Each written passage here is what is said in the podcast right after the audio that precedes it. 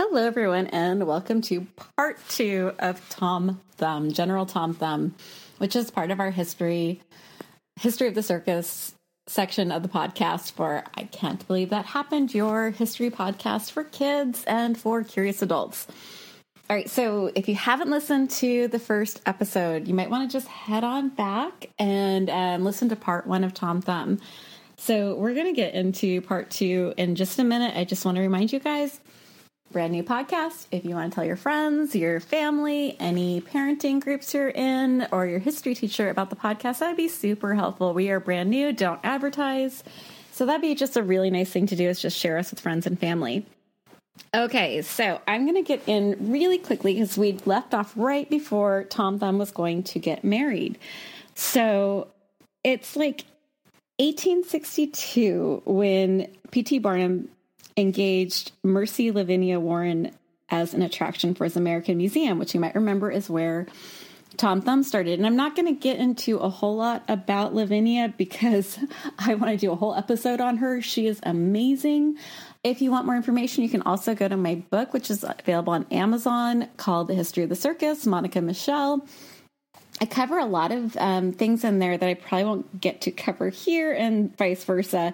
Um, just there wasn't enough room in the book for it, but I will definitely do an episode on her. She is so fascinating.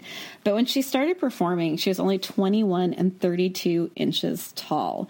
So just get a quick visual on that for yourself. And she was considered at the time the smallest woman alive, although it's a little hard to tell because P.T. Barnum was very good at exaggeration, but she wouldn't have been much taller than that even if she was. So P.T. Barnum was all about the showmanship and whatever could get the most amount of people in. So he had been working with General Tom Thumb for a very long time. And now he had this lovely young lady who was performing in the same museum. And he just thought, wow, a wedding. A wedding would really bring in a whole bunch of people.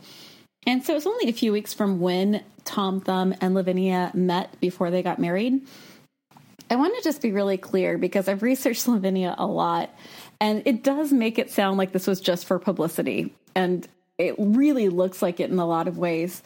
It really wasn't. Um, everything I've read about her, uh, they really cared a lot about each other. And she wore a locket of his hair even after he passed. Um, so it was it was actually a love story and i don't know if it started as just a a thing and then it became something but they were both very vocal that they had genuine feelings for each other.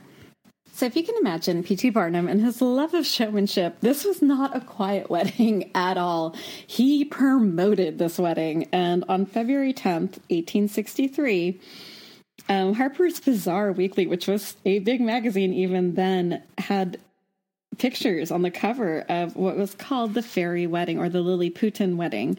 Um, it was so crowded that the bride and groom had a difficult time getting to Grace Cathedral Church in New York. Um, there was a very hard way to, um, with all the people in the church and spilling out into the streets. It was very, very difficult for them to get their carriages there. So he, uh, P.T. Barnum, invited the absolute height of New York society, like the Vanderbilts and the Rothschilds, to this event. And um, it is said that Barnum actually charged a seventy-five dollar entry fee. Um, so that that seems very Barnum. I I can only find one source on that, but I would choose to believe it. I'd like a little bit more details before I state that as an absolute fact, but I think you could actually put a decent bet on P.T. Barnum charging an admission fee. So, this wedding was actually called the event of the year, and it was covered by the New York Times and the Saturday Evening Post. I'm going to guess you still actually know what these these publications are. They're not small little city papers. These are huge papers, and they were front page news, which um, is kind of shocking if you look at the time period and that it's um, right there with the Civil War, and this fairy wedding was actually the front page news. Um, one part of this being the front page news was the wedding presents, which were listed in great detail, and I will tell you why. One of the things was a carriage from Queen Victoria, a miniature billiard table, Tiffany gems. I mean, like it's a crazy list of presents that were given, and they were all put on display, and they were all greatly reported on. The couple were even invited to the White House by President Lincoln, who really wanted to meet them. And they, after their wedding and on their, their journeys, they got to meet with President Lincoln. So, as you can imagine, their wedding did not mean that they stopped performing. And Stratton, uh, General Tom Thumb, he was an incredible mimic, and his his uh, routine changed a bit from back when he was a single man. um, he was taught a whole bunch of impersonations, and he was very good at it. And people just considered him hilarious and a brilliant comedian. Um, he would perform a series of comic scenes uh, where he would um, be anything from like a student at Oxford to a Scottish Highlander to an American sailor. And the most popular thing of all, as you can imagine, being called General Tom Thumb, was his impersonations of Emperor Napoleon.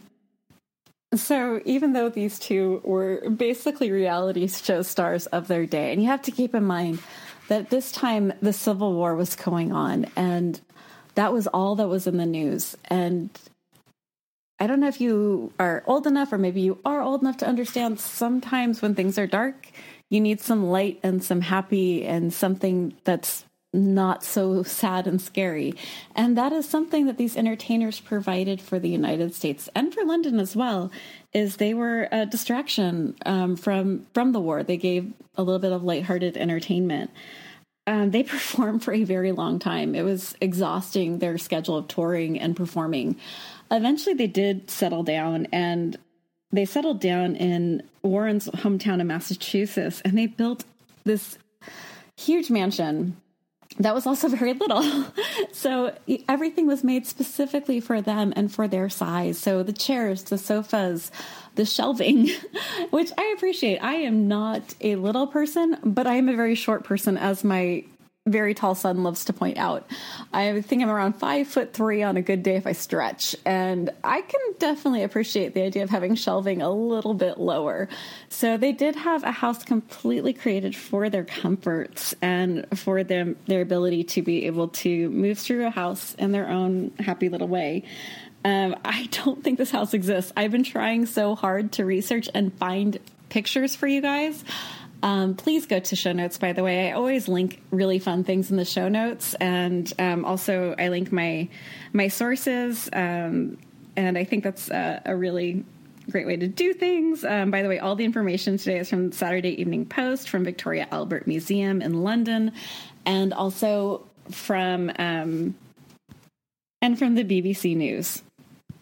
So remember, I told you that this was very much a planned courtship. Um, Charles Stratton did, uh, by his own um, letters and and writings, say that he fell head over heels for Lillian the minute he saw her, and did ask P.T. Barnum to help him sway and help his case with Lillian. Um, and that was done. Uh, he did offer to have this publicize their wedding, which P.T. Barnum absolutely publicized that to the teeth. That doesn't mean that this was not something that either turned into love or really was love. Um, they were together for over 20 years. And from all accounts from both of their writings, it was a very loving and caring relationship that lasted until the end of, of Charles Stratton's life. Um, I will absolutely go into her life um, further. It's uh, it is an exceptionally amazing life. Um, I just realized I said Lillian, and her name is Lavinia. And thank you so much for listening through all of my stumblings. Um, I do have a medical condition. I do get a little blank on things, so please forgive me. I know it's awful that it's a history podcast and I don't always get everything right. I always correct myself if I can remember. Um, if you do find your own corrections, please email me. I am happy to put your corrections on the air if I do the research and it is correct. Um, so thank you again for for putting up with with me. Um, if you are looking for this information in a way that I am not talking to you, I do have the book out for kids called The History of the Circus by Monica Michelle. You can find that on Amazon. And uh, please tune in next week. I think I will do uh, Lavinia's episode next week. Um, she's just too fun to research, and she had such an amazing life. And her life, even after Tom Thumb, was was very um, was very full, very interesting, and very dramatic. So please tune in next week for that. Make sure you talk to friends and family and send them on over to the podcast. I can't believe that happened. And until next week, have a wonderful week and take care.